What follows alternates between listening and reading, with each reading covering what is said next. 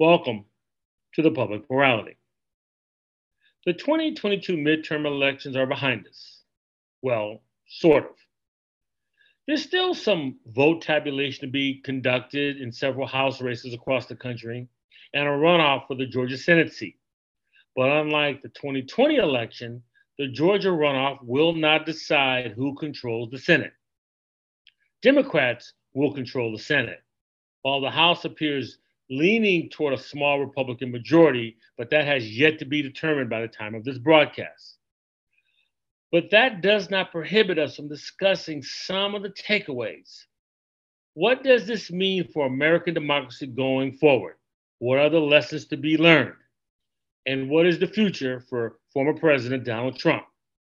To answer those questions and others, I'm joined by Auburn University political science professor Mitchell Brown. Professor Mitchell Brown, welcome to the Public Morality. Thank you very much for having me. Given that almost a week has passed since the midterm elections and we're recording this conversation at a time when we don't have all um, uh, of the results, especially in the House, um, how would you assess the midterm elections? I think the midterm elections well, let me stop and say what I do is study election administration and how elections are run. And the midterm elections were run really well, the same way the 2020 elections were run really well. Um, fr- from a more political angle, the the midterms I think was a surprise to all of the pollsters, all of the pundits. Um, certainly a surprise to the people who are engaged in fear mongering on both sides about you know the decline of western civilization and american democracy or you know uh, from both perspectives. Um, and i think what we saw was a really interesting reflection of uh, public will that's tired of trump republicans. You know a lot has been made about uh, former President Trump um, and Trump Republicans. When you examine um, our, our current, America's current democratic challenges, whether myth, myth or, or real, uh, did these challenges begin with the emergence of Donald Trump in 2016, is there, or is there something? Was there something larger at work in your view?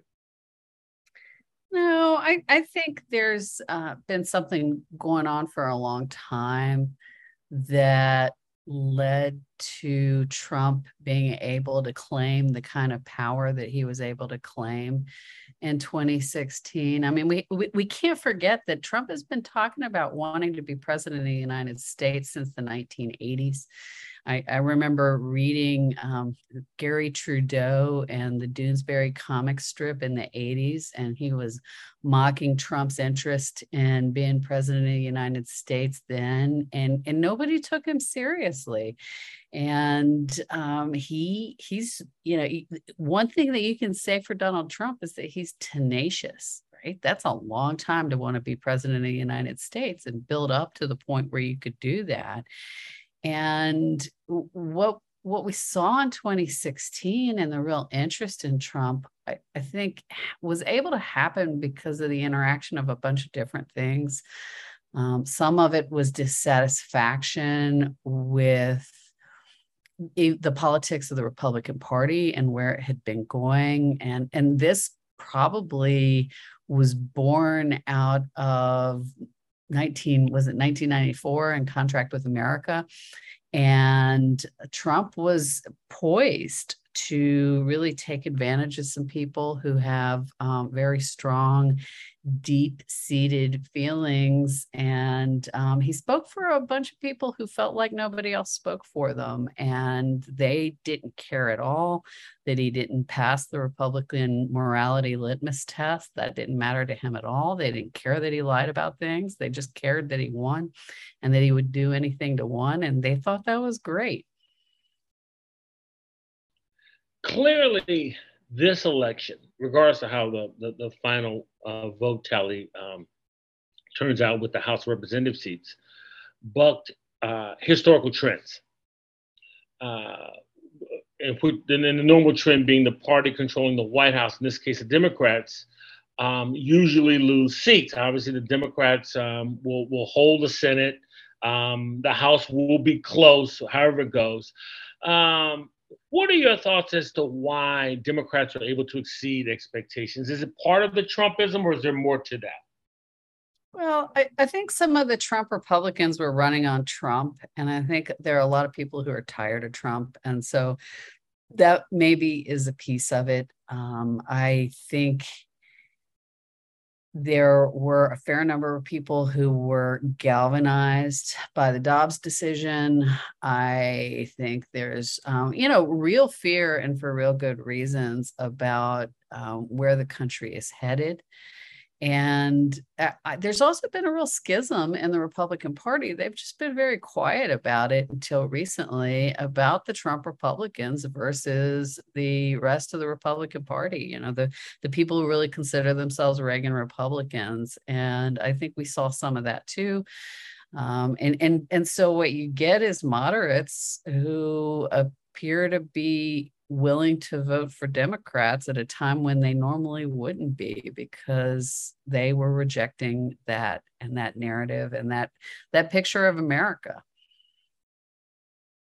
The uh, 2020 results, do you see it as a sea change or, or is this a, a specific event or, or has our politics shifted in your view to a more uh, nuanced uh, way of thinking that, um, you know, we are we past that point that we just we just vote our party interests? Or now we taking a more nuanced approach to what individuals are saying? Or is this just an exception in your view? You know it's a really interesting question because what what we see in some places around the country is dissatisfaction with both of the parties and rising numbers of independents. Uh, open primaries allows people to do that more comfortably than in places with closed primaries. Um, and so, on the one hand, something's changing in some places, and what that pretends, I, I, I won't claim to know. Uh, my, my sense is that once we can get out of a place of feeling like we're in the middle of a crisis that a lot of people want it to just go back to the way it always was and the the sort of constant back and forth between the Dems and the Republicans. But I think you, what what we're also seeing is um, some some re uh, some shifting of people who are attached to each of the parties that that is different than what we've seen over the last 50 years. And so some folks being attracted to the Republican Party that normally would have been Democrats and vice versa. Uh, you know, it's sort of ironic. Um, given where President Biden currently sits in the polls, uh, he's seemingly uh, more unpopular, uh, if you would. Uh, but I would dare say President Clinton, former President Clinton, 1994, and former President Obama, 2010, could only dream of the type of mid-term results that Biden enjoyed. So what what does that say about Biden?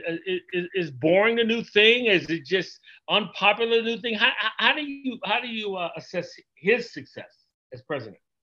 You know, it's such an interesting thing. Um, he he's been able to do a fair amount, and people tend not to give his administration that much credit for the things that they've been successful at. Um, myself included i gotta tell you i uh, i didn't go into the midterms expecting what we saw um, and, and, one of the things that we saw first thing on wednesday after election day was the white house saying that this was a reflection of their brilliant strategy and my first reaction was like nah that's that can't be true um, and, and, so it's such an interesting thing. We hear so many people who are like, Biden's too old. We need somebody else. He shouldn't run again. But and and and the polling figures um, would suggest that's the case. But what happened in the midterm was so unexpected historically that it it, it does give one pause about how well he's doing.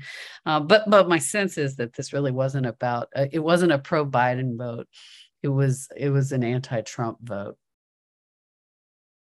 Well, I mean, that in itself is is is interesting because at least in my lifetime, I, I mean, usually the party out out of the uh, uh, White House, not controlling the White House, tries to make the election either they try to localize it or they try to make it about the incumbent president, depending on where that person stands in polling, popular polling. I don't recall ever an election being about a former president who may be vying to return. This is this is a new phenomenon for me. Well, well, Trump's a new phenomenon, right? He's he's completely antithetical to who we think about as being president of the United States, and um, so egocentric, and and so maybe that's what that's why that's so different. That that the public is responding to that and, and that he's been able to hijack the Republican Party. That that the Republican Party was, if you were going to be successful within the party for the, the last four to six years, you needed to pretend like you were behind that. I'm going to I'm going to turn our attention um, to the House of Representatives specifically, and uh, this is not a prediction, but let, let's let's assume the Republicans eke out a small uh, majority. Certainly not clear at the time of this recording, uh, but it could be a scenario where the speaker, presumably um, uh, Representative Kevin McCarthy, will be the next, will, will, will take that seat. Would he, in effect, be severely weakened because a big part, at least the most vociferous part of his coalition, is made up of very, very strident members who are um, more inclined to support the orthodoxy of Donald Trump um, which seems to me would make it next to impossible for anything to get done in a divided government. Your thoughts? Yeah, I, I, I feel like I have to caveat saying this uh, or talking about this by saying I'm, I'm really not a congressional scholar. Um, but but my guess is from watching this over a lifetime that yeah, probably the Republicans will eke out a, a, lead in the House and we'll just be deadlocked for the next two years. And what people will really do for the next two years is um, run the next presidential race forever. And it will feel like forever that the 2024 election takes. But but isn't that hasn't that been a trend for some time? I mean, uh, we're expecting sometime this week that uh, former President Trump will, might announce that he's running for president. So, I mean, haven't we been in this sort of cyclical mode? I remember back in 1968 um, when Robert Kennedy uh, declared he was a candidate for president. That was in March of 1968. So now it's like uh, as soon as the general election's over, let's get ready for the midterms. As soon as the midterms are over, let's get ready for presidential. So we're like in one endless political election of some kind. Yeah, that's right. That's 100% right. And and with the Congress unable to really do much of anything, they'll just spend more time doing that. Well, they'll, they'll, they'll, definitely spend more time raising money, right? right, right. Well, you know, I, I think what we're in the house, at least, what part of the job now is constant fundraising because you're constantly campaigning for the next election with um, with two year terms. So I'm wondering when we as we look at American politics, that, that, it, it, that the strident orthodoxy, whether it's on the left or whether it's on the right, it has a shelf life. It has an expiration date. Um, would you say that might be part of the epitaph of the 2022 midterm elections, that the strident uh, policies have a shelf life? Uh, oh yeah, I um, we don't have an appetite in this country nor a tradition of on most issues being too left or too right. And we like the center. We have a system that favors moderate politics and incremental change. And when people make proposals that would change that, often those proposals are shut down really fast. I'm re- remembering in the 1990s when um, I think it was Lani Guinier and Gerald Torres wrote a book called The Miner's Canary, Um, and th- their part part of their conclusion about how to fix things is a PR system with multi-member districts. Um, and you know, when you look at other countries that have those kind of systems, um, what you get is more extreme politics and faster change and it's just not what we like and you know so so that that was that was a movement that died fast. Um, you, you, know we might see maybe there's some of that in the moves towards um, ranked choice voting now that we get different kinds of candidates winning but but as a country we don't have an appetite for that. Um, I, I uh, watched um, footage over the weekend of supporters of Arizona gubernatorial candidate, Republican candidate Kari Lake, protesting that the election was fraudulent without without any proof. Um, my question: If, if it, internally the Republican Party remains silent in the midst of unproven allegations, which is we talked earlier about the Trump playbook, are are these not I guess, tacitly legitimizing such claims, uh, at least on one side of the political aisle, and so that that continues to have a shelf life. That type of approach. Yeah. So one of the interesting things that Trump was able to do to the sort of nature and tenor and quality of our politics is normalizing blatant lying to a degree that it wasn't normalized before you know there's there's always obfuscation and sleight of hand in politics but but the blatant lie that didn't matter if there was no evidence um, that that's been new. And the the idea that the the thing that matters most is that I win and that my party wins and not that there's any kind of real integrity in the system um, is a real gross thing that has happened to American politics. And my one of my complaints from the beginning um, is that the beginning meaning meaning the beginning of the Trump era that that people really were putting party ahead of oaths to the Constitution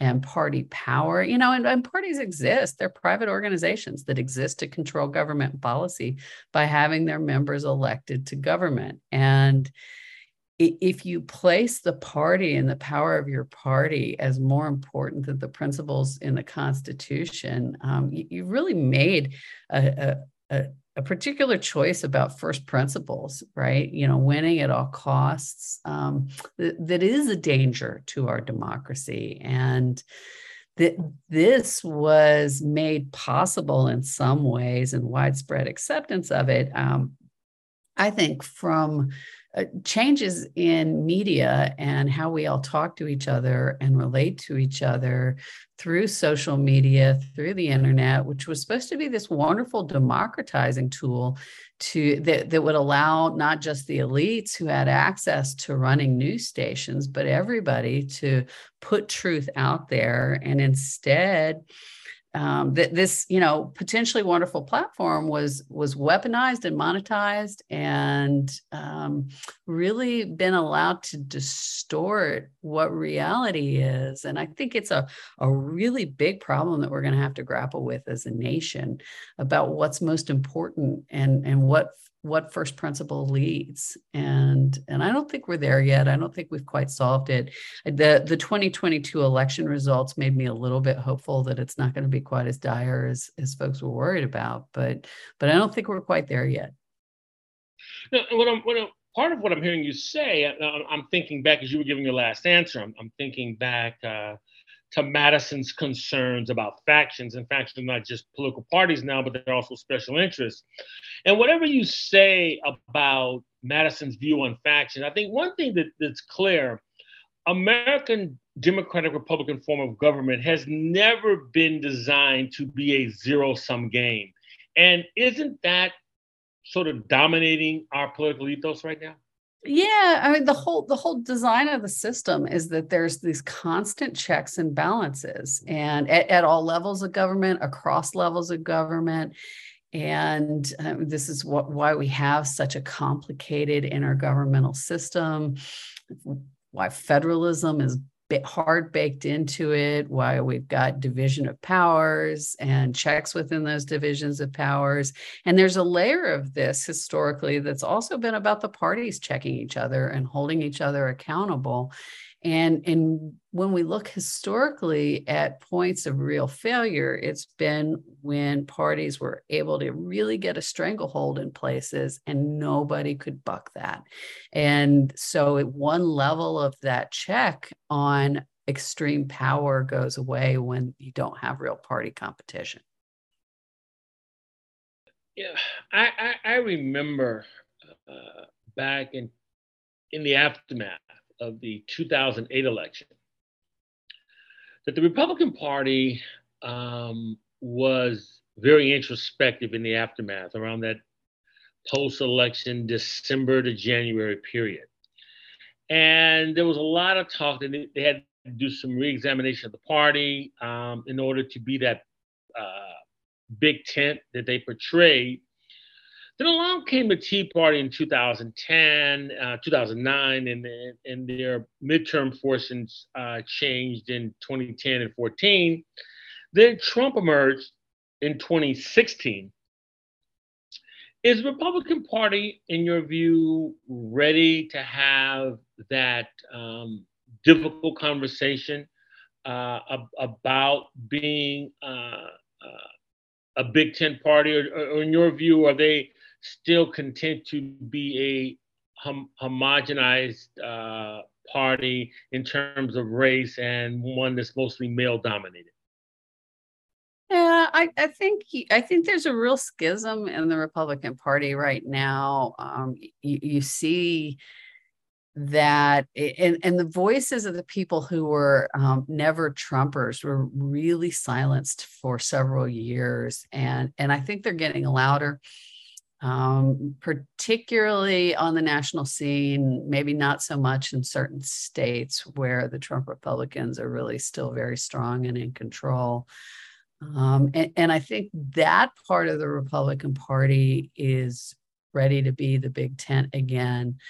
Um, but but I don't think everybody's there. So I I still think they're going to be fighting internally about who's really in charge and what the what the principles of the party are about for a while. And, and I think this is actually historically a, a really interesting thing to watch um, because the, the Republicans have been so good and so much better than the Democrats um, from a strategy perspective on staying on message, on keeping their people on message. You, you saw real differences, um, like thinking about Clinton versus Bush and their administrations and who talked to the media and when they talked to the media, what they said and whether they were always on message. And the Republicans have historically been, you know, in my lifetime, so much better at this than the Democrats have been. But because of this schism, because of the, the Trump Republicans, I, I think we're witnessing a real change in the party.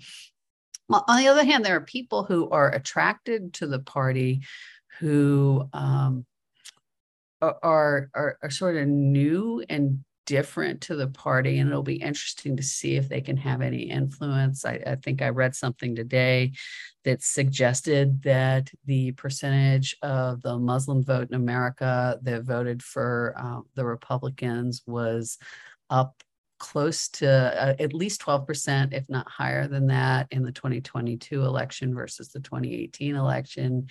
And, and so there are other people who are really interested in the party. And but what's not clear to me is is why. And and again, I'm not really a party scholar. I don't this is me just speculating. Um, I, I really just watch elections and how they're run and who's running them and what they're doing. But given that there there was um, no red wave, uh, as, as many predicted, um, I, I have read a number of articles over the weekend uh, that suggest the Republican Party will try to, some many of them would, and will try to move away uh, from Trump. And I'm wondering from you, just just on your observations, is just moving away from President Trump the way he has comported himself since 15, that seems like a much more difficult task than it sounds. You just can't walk away. How do you see that? Yeah, yeah, it's a super interesting thing. It was it was easy for people to align themselves when Trump became president, um, or when it was clear he was going to become president to people within the party. Um, be, because that's what one does, right? You line up. It's why the Republicans um, on, on a, a several fronts have been so much better. You you get in line and you do what the party leadership says, and um, and and so it means walking away when there's a fight in the party um, is more challenging because because they're not used to behaving that way from my perspective um, and i think there is that schism that's there now um, I, I would guess that the the trump republicans will lose power in the party over the next couple of election cycles, but I, I think it will be a hard fight. Um, that that kind of that that kind of demagoguery in our system is hard to support and maintain long term. Mm-hmm. And and not that uh, I'm asking you to make any predictions about the trajectory of of the classic Trump supporter, but one thing we do know about demagoguery is that it tends not to embrace compromise. It tends to be more strident and not embrace compromise. And if that being the case, many of those people could very well, if, if, if history repeats itself, um, just sort of opt out in terms of their participation. Well, that's certainly an option, but if they if they have other options besides Trump, I, I would guess that that's what people will do and and and run to those options. And I, I think we're seeing some of that. Um, th- they're not likely to be options that the Democrats will like, but but they might be options that are more palpable, palatable to um, the people who aren't Trump Republicans, but part of the Republican Party than Trump is. So, regardless uh, of the outcome in, in, in, the House races that, that are remaining. Um, when you just sort of look at uh, the upcoming Congress, let, let, us assume for a moment that that, that uh, even even Dems, um, Democrats, are in the majority. What is the likelihood issues such as climate change and codifying abortion rights in the wake of the Supreme Court's uh, decision in the Dobbs case uh, will occur?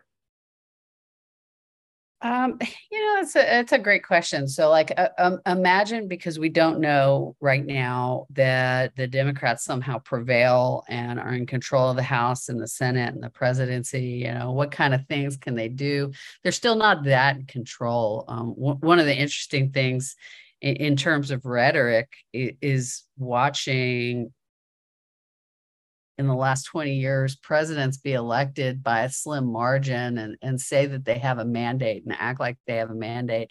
And and people line up and, and the republicans seem to be better at that than the democrats are. Um, and, and so i can't imagine that even if the Democrats end up changing the House, that or excuse me, changing the House, uh, the Democrats end up keeping the House, that they would be able to really get away with mm, um, some some of the bigger parts of their agenda that people even even in the you know moderates in the in Congress might be opposed to because their voters would be opposed to it.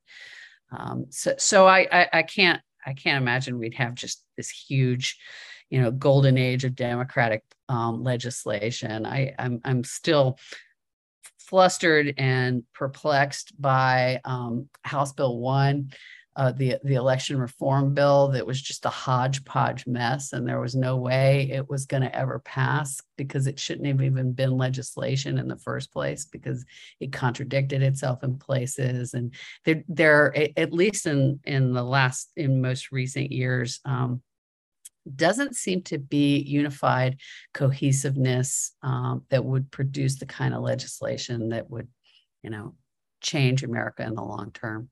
Maybe I'm wrong. Maybe I'm wrong. Maybe maybe we're um, ready for some New Deal action and some Great Society action, but I don't I don't really see it. I, I, would I would I would add to to to your your your comment that it's always difficult when you craft, in my view, reactionary legislation, and that bill seemed to be reactionary, reacting to what a lot of the state legislatures did. And that just seems to always be a non-starter for, for a lot of people. Um, yeah, and, and a bill where everybody just like piled on in, in, in some kind of like bizarre spaghetti mess. Um, yeah, absolutely. Now, my, I have a few more questions for you. Um, these are all uh, exam questions for for my civics class tomorrow. So, but we don't air until um, after the class uh, is um, has been conducted. So you will not be helping anybody uh, in, in your responses. But I'm curious, what steps would you take within the with uh, to put to ensure that both parties are operating within the framework of the democratic guardrails? Well, if I got to be in charge, you are. No, we just made you the public morality. You are in charge. All right, I'm in charge. That's awesome. Um, everybody be afraid. I I think, Do I need to send that memo to your husband as well? Because is he unaware of that that you're in that, charge? I'll be, I'll be sure to tell him when he gets home. Okay. Um, I you know to to me the the most important thing that that people need to do is um, take their oaths seriously and to reflect seriously on the the kinds of principles that we are supposed to be upholding in this country that are, are, are supposed to make us um, I don't want to say better, you know, but but but certainly democratic, um, that that we take our oaths to the Constitution seriously when um, when when our laws are hurting people, that we thoughtfully engage in um, legal reform, that people don't be seduced by the power that they have and that they consider the least among us when they write any law or people working in bureaucracies when you know there's there's no perfect piece of legislation when you're engaged in implementation and you have bureaucratic discussion discretion that that that you keep an eye towards safeguarding the things that are so important like liberty and freedom like equality um, and and that we keep again the you know the, the least among us in mind and that we not embrace principles that, that are just about personal power or party power but think about as a community who we are and what we need to do to live together well. You, you know that answer sort of addresses one of my real concerns. It's one that I um, reiterate with my class that there is a lack of civic maturity, especially within the political parties. And what I specifically what I mean by that is, I'd like to get your thoughts on this. If my party does it, I can find qualifiers and exceptions for why it's okay.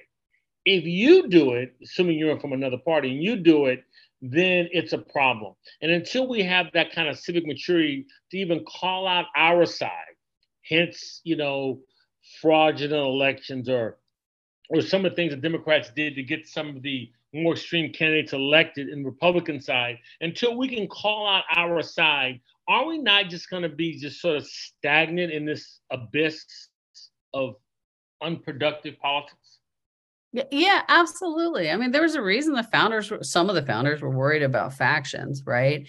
And um and and you know, not to to be trite, but the, the phrase, you know, power corrupts, absolute power corrupts, absolutely. Uh, you know, that's real, and and we have to hold ourselves accountable and we have to hold when we're in power we have to hold ourselves to a higher standard than the people in you know uh, the people who elect us have held us to because a lot of people hold their noses when they you know when they when they choose to vote. And we have a real responsibility when when you have power to remember that it's not about you and that you're not special. And i think that's um, and that we're all just people and we're all trying to figure this out and we're trying to figure it out together and and hurting other people for personal gain or party gain um, that shouldn't be what we're doing. That shouldn't be what we're about. Hmm. you know one of the common refrains that i hear uh, is uh, well both major parties, Democrats, Republicans, are, are guilty of something. And that always seems to me that it assumes that the magnitude of the culpability is also the same. How would you respond to a question like that, to a response like that? Well, I, I, I got some real sympathy to to that kind of statement. I've been really angry with both of the parties for a really long time. and, and so you know yeah everybody's guilty of something and the, the, but there there is a question of degree. And um and and that i think is where we need to pay attention and uh, you know, one of the problems though that we're facing in all of this is that we have no idea, we, we have no common shared understanding of truth right now, and and that's a, a, another problem that we're faced, and and so it's really easy to throw stones and blame other people um, in part because of how we get information and who we trust and who we trust to be um, the the purveyors of truth. And and we're at this really bizarre place historically um, where where everything's really in flux, and, um, and and because we're listening to different authorities who are saying really different kinds of things, it, it's hard to get to a place I think where we can um, find any middle ground and just be people together. Um, well, that sort of goes back to the to the famous or infamous, however you look at it, Kellyanne Conway comment when she talked about alternative facts. And so that's been normalized to some degree. Yeah, completely. You know, the the idea that um, I, I I keep friends um, with with various family members and old acquaintances from back in the day who I, I disagree with vehemently on social media platforms that I'm on. Um, and, and I've joined a lot of different kinds of social media platforms because I'm fascinated by hearing what other people believe is true and real. And w- what is a fact to one person is a blatant falsehood to another. And you know how do we find a common ground? For for some of this it's like easy right? Um not easy that i don't want to make light of some of the problems we've been having but you know one one of the one of the real reasons that misinformation uh, has been able to flourish and disinformation flourish around elections and election processes is that when we do civics and education in this country, we, we don't ever talk about processes and how processes work. And we don't ever get into the nitty gritty of that stuff. And so we do a really terrible job of educating people about how elections actually work. And so, be, because people don't understand what's happening, they're easy prey for bad information. And, and so there's a way to fix that. Um, there are other areas, though, where um, alternative facts are harder to fix because there's just no real good way at dealing with this problem. I, I don't want to um, depress anyone who may be listening, but to your point, um, I mean, there have been a plethora of alternative facts um, since the assassination of President John F. Kennedy in 1963, and that still has a life. So these things may not be going away anytime soon. Yeah, you know, my my favorite of all of them is about UFOs, right? Um, that's of, of all of the alternative facts world. Um, that that's that's my my personal favorite. So you, I'll give you UFOs. You give me the Kennedy assassination because I, I've, I've, absolutely. I've, I've, read them all. It seems like, and I'm just like, no, really, no, you don't, you don't believe that. and these, what's the scary part is, I don't know how the UFO book sales are, but these Kennedy assassination books, these alternate theories, they do sell. I mean, they have a market.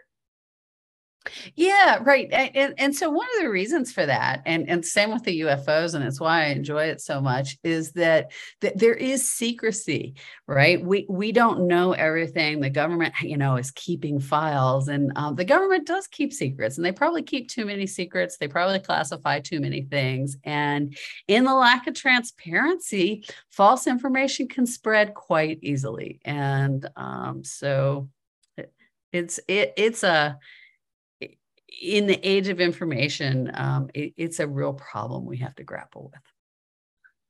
So when you when you think about where American democracy finds itself right now, uh, not just in the last two years, you, you, go back as far as you like. Uh, are there some lesson learned that um, we can take away uh, from the midterm going forward? And you can start that it back as far as you like? Um. Yeah, I, I, um, so lessons that we can take away from the midterms um, that that the parties need to know that the American public doesn't have an appetite for anything, that that there are bounds on what people are willing to tolerate. Um, I think that's probably a pretty good lesson. Um, I, I think we need to continue to relearn the lesson all the time that we're doing a poor job of civics education and um, that, that we need to really rethink what it is that people need to know um, and, and probably around something around public values and how we relate to each other. And um, you know, the, if you look at public opinion polling and, and trust in government and rally behind, rally behind the flag stuff, right? It's obvious that the trust in government's been declining steadily. Um, since the 1960s. And, and a lot of this that fueled this is about the government lying and being caught in lies. And, um, you know, lifting up and leading with honesty is real important. And, and that seems to be really hard in today's day and age. And, and we got to figure out more about transparency and honesty and about forgiving each other too um, we there, there's very little forgiveness in today's culture and yeah i think we're all flawed and we're all human and we need to figure out how we can forgive each other and move forward to work towards a common goal without having to have a common enemy to do that and um, really re-envision what what it is we're supposed to be about and what we're supposed to be working towards together. Because there are a lot of frightening things in the world. You mentioned um, climate change earlier. There's a lot we should be afraid of. Uh, it's hard to put a, a, a face on that enemy except maybe our own and nobody likes doing that. And um, and, and so these are the things i think we have to figure out and well, maybe I, I have, go ahead. Oh, I was just going to say I probably didn't answer your question. So no, you did. No, you, you actually did, and I'm going to follow up because it, it is my contention, which is actually a book I'm working on. So it's my contention. You mentioned um, a common enemy, and to that extent, I would argue that the fall of the Berlin Wall took away a common enemy, and we now see ourselves as who don't agree with us as the existential threat. And I wondered how you saw that. Oh, absolutely. And I think that has been intentionally fueled by actual enemies, right? Um, w- when we look at what we know about how disinformation campaigns work and where they come from, we have been the targets of a very successful disinformation campaign that um, comes from outside the country, meant to destabilize us, meant by um, really creating further cle- using existing cleavages to to make it impossible to work together and to build together and um, and we can't even agree now who the enemy is except each other in our communities. Um, and, and, that's that's a shame that, that that we that we've been played so well. After all we've talked about, is this thing that uh, Hamilton and John Jay and James Madison forged in the Federalist Papers that Madison crafted in, in the Constitution. Is, is, this Democratic Republican form of government? Is it ever is it ever achievable? I mean, I mean, how do you see it? And if so, uh, how do we get it back if we can? Yeah, I, I actually still remain optimistic about the institutions and the safeguards in the institutions working. Um, I, I, think there have been times when the, the moderation and incrementalism that's hard baked into our system has really failed us as a people. Um, where, where we needed once we recognized that we were wrong to make faster better changes than our system typically allows but but that said, I, I think the safeguards are in place. I, you know, the, the folks who've been fear mongering on both sides, I think they're wrong. I, I think the institutions will survive. Um, and I think in the absence of something better, they ought to. And, and I do think there's an absence of something better. I can remember back the first time I went to graduate school being part of a reading group where we read um, we read lots of utopian novels and talked about how to create the perfect government and it's an exercise i like to do with when i'm teaching undergraduate students a lot and and, and the, the conclusion that that i drew then and that i still come to is that um, maybe there's something better, but realistically, I don't know what that would be and what it looks like. And, and I think I think we'll be okay. Professor Mitchell Brown, Auburn University, who has been deemed by the public morality as completely in charge. So make sure you make sure you get that memo out before it changes. Um, I want to thank you so much for joining us today on the public morality. Much, much appreciated. Thank you so much. It's been an absolute pleasure. I, I love talking about this stuff, and I, um, I'm honored to be part of your show. The public morality welcomes your comments. You can contact me at byron at publicmorality.org. That's Byron, B Y R O N, at publicmorality.org. You can follow me on Facebook as well as Twitter. The archive broadcast can be found on iTunes, Spotify, Amazon Prime, and SoundCloud. Those listening to the Public Morality on WSNC can now listen on its app. Using your mobile device, simply go to your application page, search WSNC 90.5, and click Open to listen from anywhere. And once again, I want to thank Elvin Jenkins and Michael Burns at WJAB in Huntsville, Alabama, for allowing us to broadcast the Public Morality at their studios. The Public Morality is produced at WSNC on the campus of Winston-Salem State University. For all of us at the Public Morality, I'm Byron Williams.